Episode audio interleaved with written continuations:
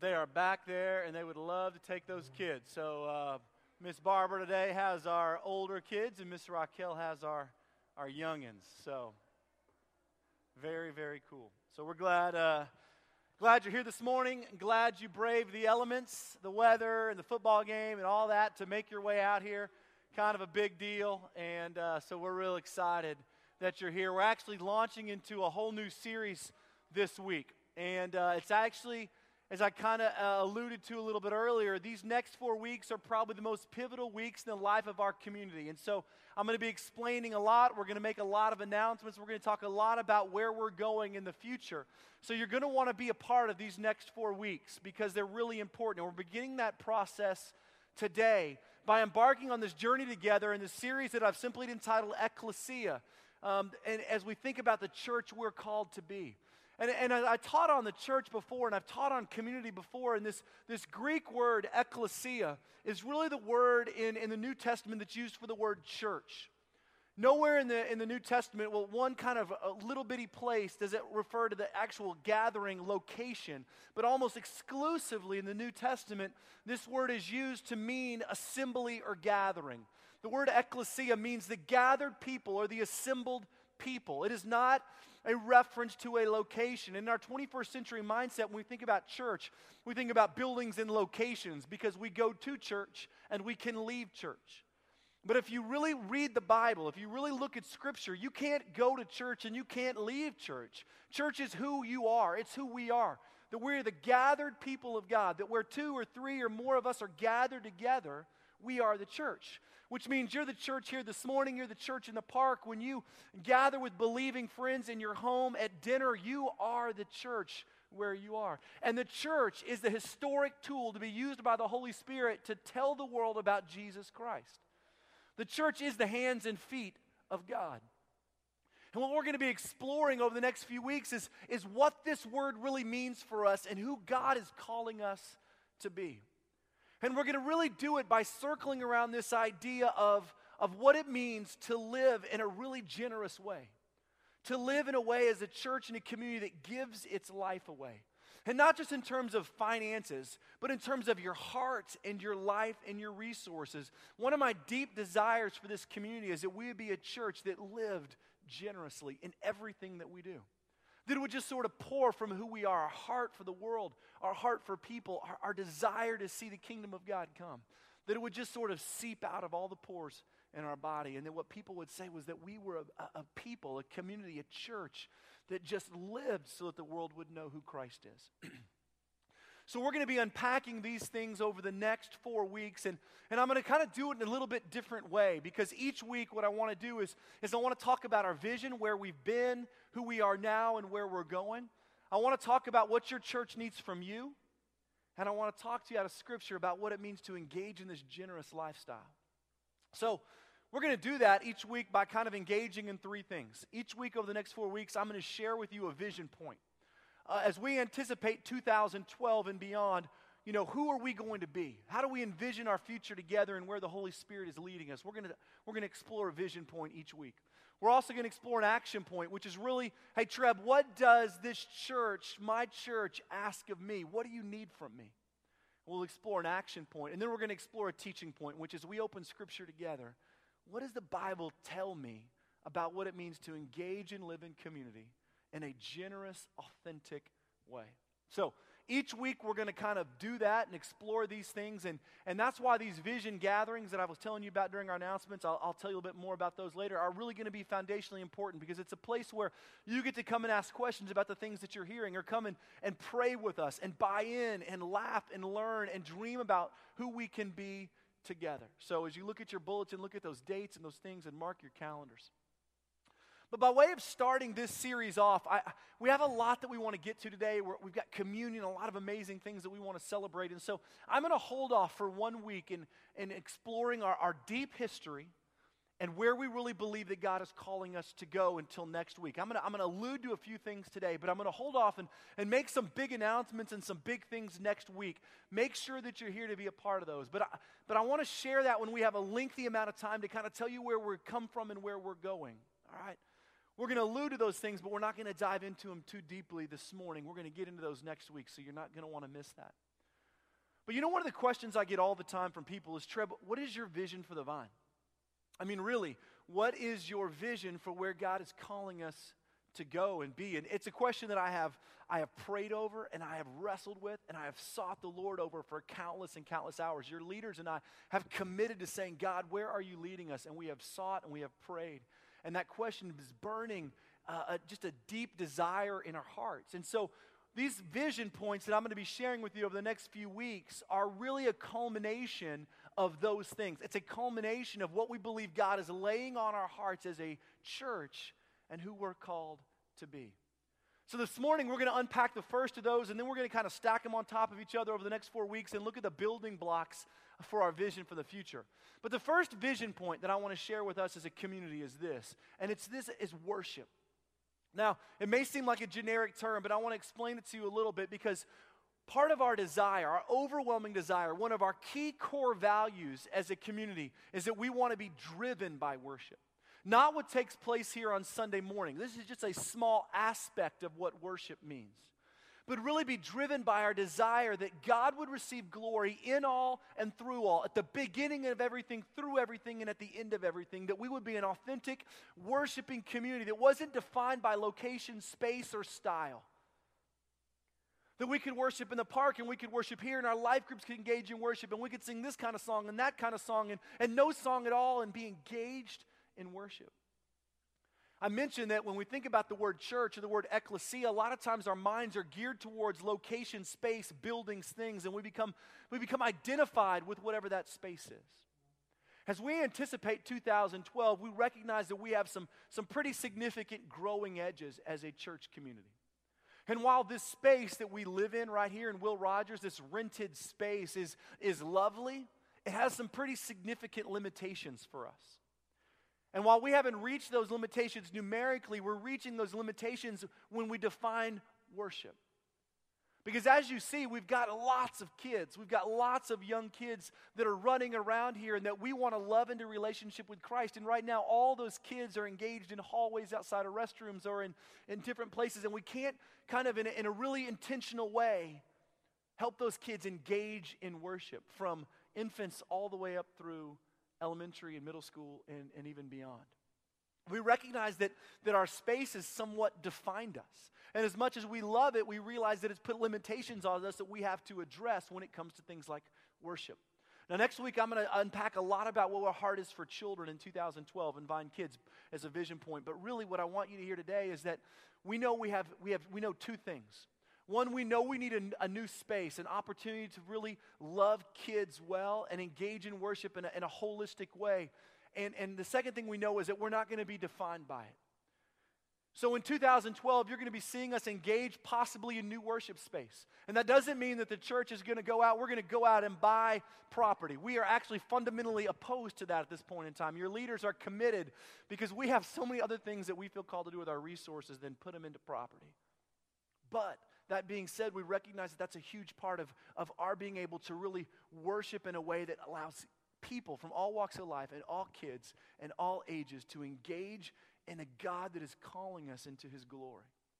So, when we think about vision for 2012, we have to understand that at some point in time, this place cannot define us. And as a church, we really gather wherever the Holy Spirit leads us to gather. And you're going to be seeing moves made in that direction in 2012.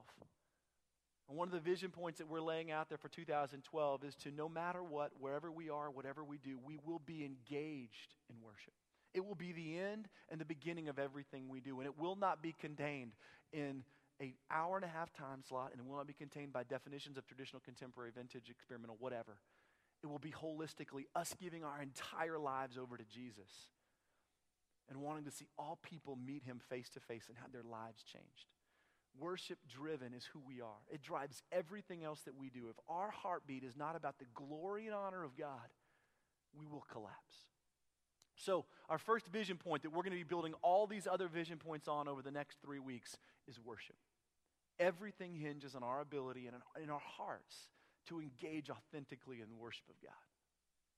So, Treb, if that's our vision, then, then how, how can I be engaged in that? How can I engage? How does my church need me? What do you need from me? And we've really developed, I've developed four action points that I'm really asking from this church. And the first one's going to seem simple, but it's actually the most important. And that is that we need you to commit to weekly and daily prayer for your church, for your pastors, and for your leaders. Now, most of us haven't really ever really deeply engaged in prayer for our church. We engage in prayer for our church in moments of crisis. So when things are struggling, when the you know, books aren't balancing, or when you know, we have the pastor, this happens, or when we have someone that has extreme loss, or when crisis hits, then we engage in, in uh, prayer for our church. But what we're asking you to do is to begin today by deeply and passionately praying for your leaders and for this church. Some of the things that we're going to be announcing over the next few weeks and talking about over the, over the next few weeks are incredibly exciting and incredibly difficult decisions that we want to be following and being prompted by the Holy Spirit to fully engage in what it means to be the church that God is calling us to be. And we need you to pray. As we begin to put our footsteps in the feet of Jesus, we will run into opposition from the enemy at every single step. And we need you to engage in praying for this community, that God would, would grant us favor with people, that God would prepare the way for us and lead us, that God would have His Holy Spirit rest on us. Our desire as a church is not that God would bless us numerically, it's that God would turn our lives upside down and we would make Him known to the world. That's it. And so we need you to pray. And I'm not saying it tongue in cheek, like, oh, pray for us. Oh, okay, Trevor, I will. No, I'm saying please engage in deep prayer. And if you want a list of things that you can pray for, we will, we will make that known to you. We want you to engage specific prayer for us and for your leaders and for your church and where we're going. We want you to have a vested interest in the future of this community. So, the first action point we're asking is if you have not engaged in deep prayer for this church, for your, for your leaders, and for your pastor, please, we're imploring you to do so. Our future actually hangs on our ability as a church to pray that we would follow the Lord. As we envision our future together and the church we're called to be, it all begins by surrendering our hearts for the Lord. When well laid plans of man are futile, we want to be able to follow the Holy Spirit. So we begin this process by saying this our vision for the, for the future really begins and ends with worship and not defined in this space, but worship in terms of our hearts. Are we really willing, as we're going to learn here in just a little bit, to fully give our heart to Jesus? And are you willing to, to support this community with your prayers? To pray for the people beside you. And, and not just sort of when I tell you to when we open our Bibles together, but deeply pray for them. Deeply pray that we might be a community that is open to seeing people from all walks of life come to know Jesus Christ. And not just some kind of club for those that we know, but that it would just pour out of us. And then when people would walk in here for the first time, what they would say is, Look, I don't know much about all that they're doing, but man, they love the Lord. And it is evident in everything that they do. So, our first building blocks are those two points. We want to be a com- community that's driven by worship in every category, not defined by space. Our space will change. And we want to be a community that is deep prayer for itself, its church, honor, God's honor and glory. So, as we begin to think about things in that context, what does it really mean as a church if we're praying and living into this sort of heartbeat to have a generous, authentic life that surrenders our heart to Jesus? Well, all of this, vision and all, begins in one place, and it begins with the person of Jesus Christ. And this morning, we're going to begin to engage in that process by opening Scripture and saying, God, what would it look like as a church, as an individual, if we gave our hearts entirely and totally to you? What would you then do? And how would you turn our world upside down? So, we're going to be in the book of Mark this morning, chapter 10. If you've got your Bible in front of you, I want you to. Uh, to grab it, and I want you to open up to Mark chapter 10. If not, there's a bunch laying around. Pick one up and uh, follow along with me. We love to have you look in Scripture and actually see this stuff for a couple of reasons. One, because I think that your engagement in Scripture is more important than you listening to me. All right, this is God's truth. My, my prayer is that God would use me, but the reality is I'd much rather you be engaged in Scripture. And secondly, I just want you to know that we're not making this stuff up. I mean, this, is, this stuff is real and it's true. And God's word is alive and it is living and it is active and tells us that it's sharper than the double edged sword, that it penetrates the dividing soul and spirit, joints and marrow. That God's word is alive. And an encounter with God's word is an encounter with the living God. So um, we take this stuff very seriously. We have a very high authority of Scripture when we think about uh, the Bible. And so uh, this is where we spend our time every Sunday. So go ahead and open up to Mark chapter 10. And uh, before we go to it, let's take a moment and just pray together. Lord, we do thank you for all that you're doing in our midst. Lord, we thank you for the exciting things to come that we'll be talking about over the next few weeks, the announcements that we'll make, the journey that we begin together. God, we thank you that you're moving in our midst. And Lord, we thank you for the way you blessed us last week with Church in the Park. God, the new folks we were able to see, the gospel that was proclaimed, the community that was built.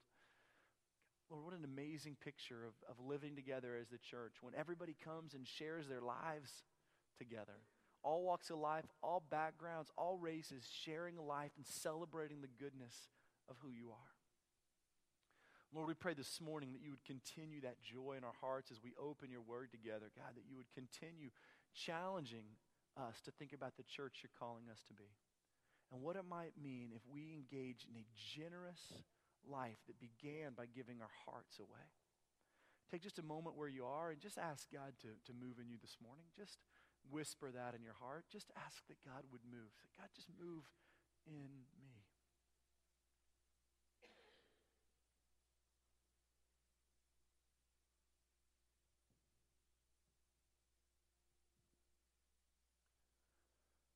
Pray for someone beside you. Even if you don't know them or have never seen their name, just pray for them and just pray that God would he would do something in their heart this morning. He would just whisper to their soul. Just pray for that person.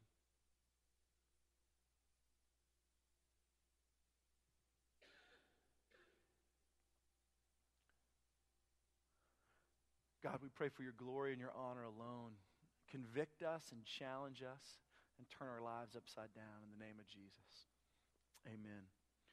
Book of Mark, chapter 10. Let's take a look at verse 17 together.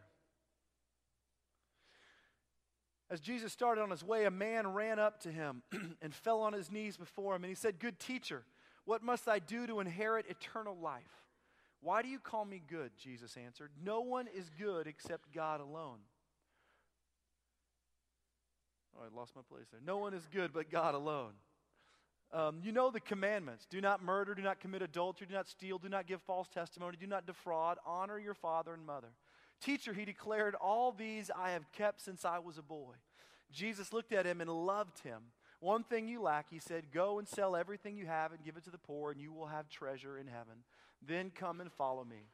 At this, the man's face fell, and he went away sad because he had great wealth. And Jesus looked around and said to his disciples, How hard is it for the rich to enter the kingdom of God? The disciples were amazed at his words, but Jesus said again, Children, how hard is it to enter the kingdom of God? It is easier for a camel to go through the eye of a needle than for the rich man to enter the kingdom of God. The disciples were even more amazed and said to each other, Who then can be saved? And Jesus looked at them and said, With man, this is impossible, but not with God. All things are possible with God.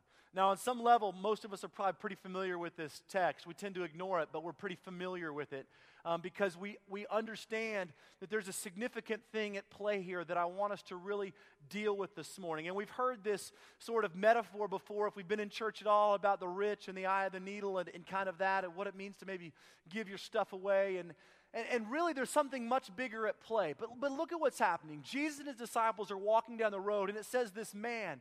Mark actually calls him a man, Luke calls him uh, a ruler, and Matthew calls him young.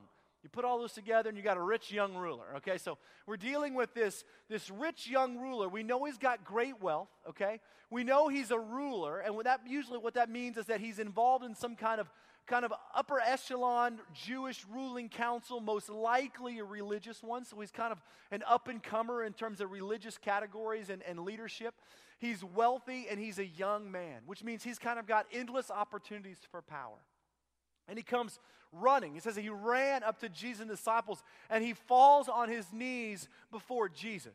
So you've got this scene where Jesus' disciples and most likely a whole bunch of other people were standing in the road, and this wealthy kind of powerful young ruler guy comes running up and he slides on his knees before Jesus and he has this question that is burning a hole in his heart. And he says, Good teacher, what must I do to inherit eternal life? And Jesus' response is, is almost somewhat surprising. You know, we kind of think that Jesus would maybe address this question, but Jesus says, You know, why do you call me good?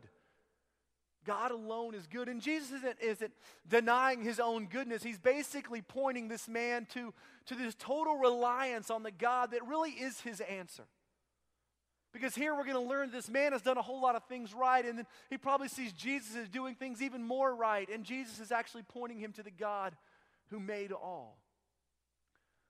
But he says, Jesus looks at him and he says, You know, why do you call me good? And, and, he, and this, this man on his knees is, is asking about how inherit life. And Jesus basically runs through a few of the commands with him. He says, Okay, well, well, you know, keep the commands. Don't murder, don't steal, don't commit adultery, don't defraud, da da da. And the man on his knees is going, going, Teacher, I have kept every one of those commands since I was a boy. I've kept them all. I've done that you almost get the sense that there's some sincerity in his voice. Like you really almost want to believe him that he really has kept these commandments. And yet he still feels empty. There's still something that's missing. He's like, Jesus, I've, I've tried that. I've, I've, I haven't killed a soul. I, I haven't done anything wrong. I haven't stolen anything. I've, I've kept those religious commands. In fact, I'm, I'm kind of an up and comer in the religious system, and I've done everything that that system tells me I should do. Yet I still find myself on my knees before you because something is driving this man to Jesus. Here he's kept this sort of perfect moral life. We don't have any reason to believe he hasn't. Yet he's driven by this question that burns a hole in his heart to find himself at the feet of Jesus. And his question kind of gives him away, right? He's like, How do I inherit or get eternal life? In other words, what must I do to get this?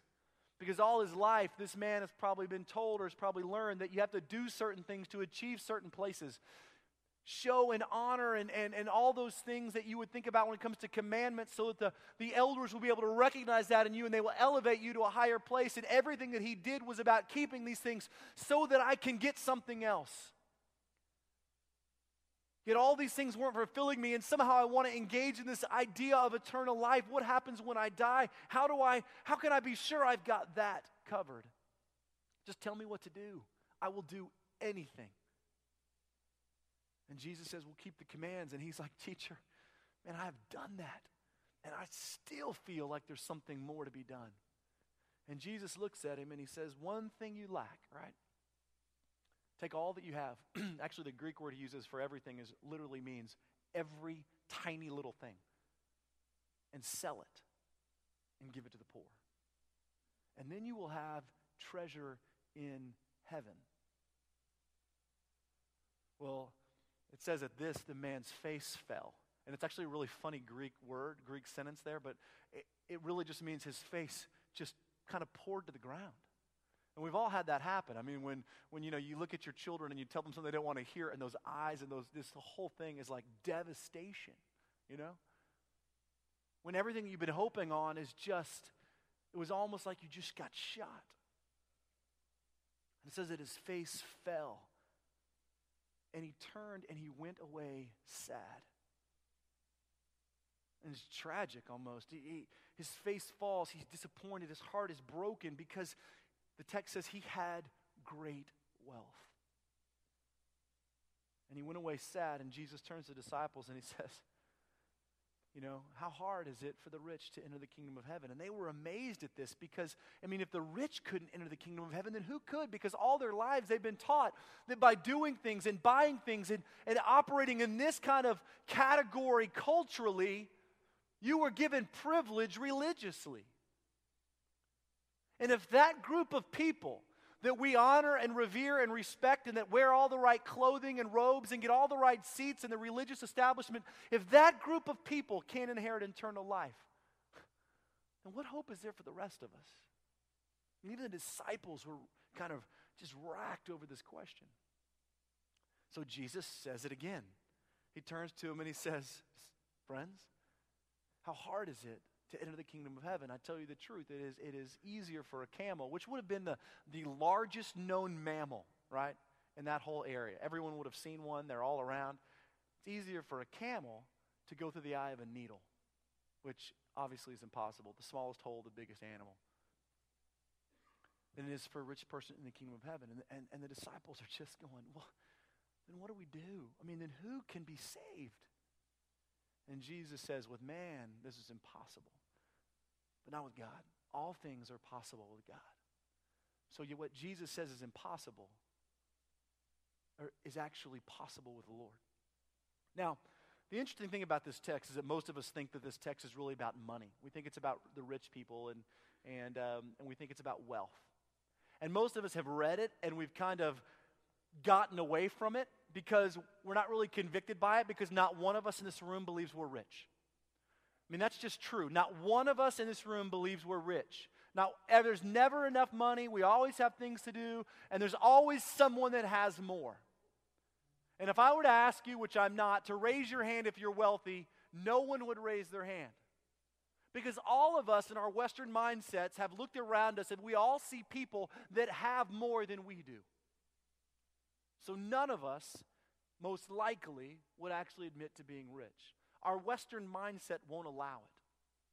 But we all know, from a global perspective, we're in the top 0.05% of the wealthiest people in the world are gathered in this room. And it includes the least of you to the greatest of you. That the majority of the world's population lives on less than $2 a day. I mean, we could go through all the statistics. The truth is, you're incredibly wealthy. I'm incredibly wealthy, financially wealthy. But most of us don't really want to engage in that, so we avoid the conviction, right? Well, I mean, he's talking to rich people. I know it's hard for them, you know? But for me, I mean, I'm not wealthy. So we, we and then the other thing that we kind of we dodge when we think about this text is this is that surely Jesus isn't really telling all of us to, to sell our stuff. I mean, Treb, tell me, please tell me that Jesus isn't telling me to go out and sell all my things. See, this passage really at its core is not about money and about stuff, it's about heart. In Matthew chapter 6, and the, towards the middle and the end of the Sermon on the Mount, Jesus shares this passage with those that are gathered around. He says, Do not store up for yourself treasures in heaven, or treasures on earth, where moth and rust destroy, and where thieves break in and steal. But store up for yourself treasures in heaven, where moth and rust do not destroy, and where thieves do not break in and steal. For where your treasure is, there your heart is also. So where your treasure is, there your heart will be also. And what did Jesus tell this rich young ruler? He said, If you give away all your stuff, you sell it all and give it to the poor, where will your treasure be? Well, it'll be in heaven. See, what we're really talking about is heart. And what this man's fundamental problem was, was his wealth. See, because he was willing to give his life to Jesus, but just not all of it. As we look at this passage and I think about heart and I think about what it truly means to give our hearts away, it's not a formulaic passage. What I'm saying here is if you walk out of these doors and you go to the bank and you ask for all of your money to come back to you in, in dollars, right? I want a briefcase full of dollars and I want to take everything I have. I want to get on Craigslist. I want to listen. I want to sell it all. And I'm going to come up with X number of money. I have nothing and I'm standing in the middle of the street with a briefcase full of dollars and I give all that away. It does not mean you're going to heaven. It does not mean you have eternal life. It's not a formula. What Jesus was doing was dealing with this man in the middle of the part of his life that he didn't want to give away. Which is exactly where Jesus wants to deal with you. Three quick things I want you to say here. This man was willing to give his whole life. He's giving his life, he just wasn't willing to give all of it. This is you and me to the core. We are willing to give our life to Jesus, we're just not willing to give all of it. And this man fell on his knees, trembling before, the, before Christ, and he says, What must I do to inherit eternal life? I will do anything you ask and tell me. I want this so deeply. And Jesus says, Give your stuff away. And he leaves. He goes away. He can't do it. He's broken because Jesus asked for the one thing that this man couldn't surrender, and that was his whole heart. See, this defines you and defines me to the core. Because I come to the Lord and I go, God, I will give you anything I have except for this one thing that I don't want to give away. And then that's kind of off limits. Sometimes that's sin, sometimes it's a relationship, sometimes it's money, sometimes it's stuff, sometimes it's things. We hold on to those things like, like it's the one thing that if I just can control this, God, you can wreck the rest of my life. But if I have this, somehow I'm safe. And what's the one thing that Jesus is going to go after? Is that one thing. Why? Because that's what's keeping you from giving your entire heart away. And Jesus wants all of it. You've got to be willing to give your heart, to live generously, to engage in a generous life that says, God, I want every part of me to be for your glory, means that we have to be willing to give every part of our heart. The second thing I want you to see in here is this is Jesus loved this man. I find this so remarkable. So here's this guy on his feet, and, he, and he's kind of saying, I've kept all these commands. And in verse 21, Jesus looked at him and loved him and said, One thing you lack. Now, don't miss this. This is really crazy. Here's this guy on his knees, and he's saying, Jesus, I've done it all. Man, I, I haven't killed a soul. I've kept all these things. So I will do anything to get this eternal life. And it says that Jesus looked at him, caught eyes with him, and loved him. Now, this may not sound remarkable to you because isn't Jesus supposed to love everybody? I mean, it's just kind of what God is. He's love, so no surprise. But think about it for a minute. I mean, there's part of me, if we're real honest, that thinks that God is disappointed in me often. In my lack of trust, my lack of inability to give things over, that, that God, while He loves me, is still like, Treb, again, really? I mean, just disappointed. Most of us think that God is disappointed in our silly fears and our lack of faith and our, in, and our inability to be completely obedient, whatever it is. We think that God is disappointed. And rightly so. But in the middle of all that, God loves this man. Jesus was almost moved by him. He looked at him and he loved him and he said, One thing you lack. What I want you to understand is this Jesus' call and command for your whole life and for your heart is not to spite you, stick it to you, and prove, you how, prove to you how worthless you are. Most of the time, we think God is just calling us to those things because He wants us to remember that we have nothing without Him. The truth, if you look at that verse, is that Jesus' call for this man was because He loved him. Jesus called him to give it away because He loved him. You know, Jesus called for obedience on your life, to give your life away, all of it, your heart away, every piece of it is because He loves you. It's not because He wants to punish you and hurt you and make life hard. It's not because God is some kind of mean dictator that sits up and says, Oh, yeah, one last thing, zap, and He zaps that right out of your hands and goes, See, now you have nothing and you're really happy. It's not how God works. God has this deep love for you. And He wants so much for your life. He wants you to trust Him and know Him in a way that is beyond measure. And because of that, He loves you and He calls you to give the one thing that you want to let go of because His plan is better for your life. And so He loved this rich young ruler enough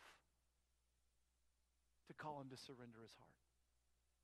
Jesus loves you so much that He's calling you to surrender all of your heart. All of it.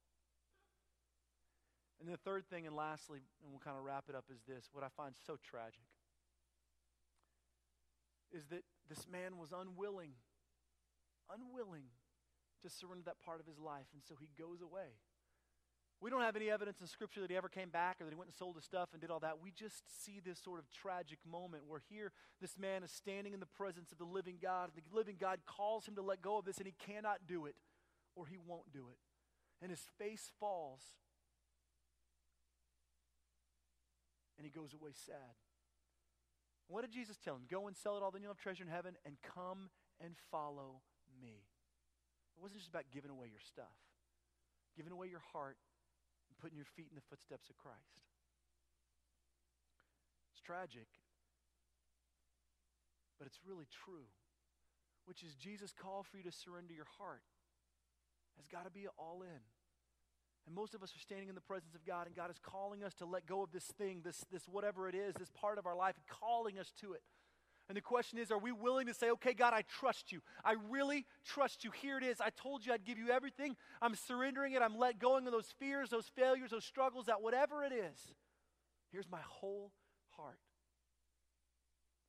Or do we allow our lives to become broken because the, we can't let go of the one thing that God is calling us to, and that is our whole and entire heart. Hear me say this. Over the next few weeks, you're going to hear us talk a lot about giving, giving our lives, our hearts, our, our resources away. This church does not want one single dollar of your money until you give your life to Jesus. We are not going to ask for one single resource that you have until you give your heart completely and totally to the Lord. The Lord will provide for us. We are not worried about that. Our heartbeating commitment is that you would meet Christ. What you're not going to hear us talk about when we talk about giving is we need your resources. We're going to tell you, you need to give your heart to Christ. And then out of that compelling kind of God changed me and radically turned my life upside down, I want to give everything I have, not only to the church, but to people, to my family, to relationships. I want to be a person that generous life pours out of. But don't ever give us a dollar until you're able to give your heart to the Lord. That's all we care about. We are not looking to accumulate things. We are looking for you to surrender your heart to Jesus because that will turn the world upside down. God will use you to turn the world upside down.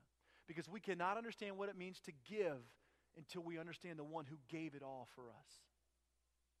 And this morning, we're going to engage in this table. We're going to engage in communion together. And we are going to celebrate and live into the reality that the one who gave his entire life for us is the one who teaches us what it means to give. And what was so kind of ironic about this passage with the rich young ruler in Jesus that this man doesn't even know, and even the disciples don't know, is that this man was unwilling to let go of his things. Yet Jesus was going to give his very life away. This morning, whatever you're holding on to, whatever struggle, whatever part of your heart and your life that you have yet to be able to truly release, I want you to understand that the God who loves you so deeply has given his entire life so that you might know him. And this table is a picture of that. It's a picture of a God who was so deeply in love with us that he sacrificed his own life so that we might have abundant life here on earth and the promise of eternal life in heaven. That the picture of this table is the picture of a God who gave it all away. Because he loves you deeply and he loves me deeply. And this morning, as we engage in this table together, we're really engaging in what it means to give it all away our hearts and our lives.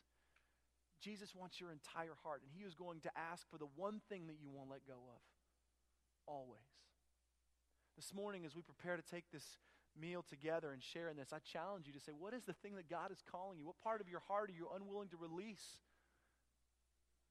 What is it? And before you engage in this table with us, I challenge you to come face to face with it and be willing to lay it down for the God who laid it all down for you and for me. Let's pray.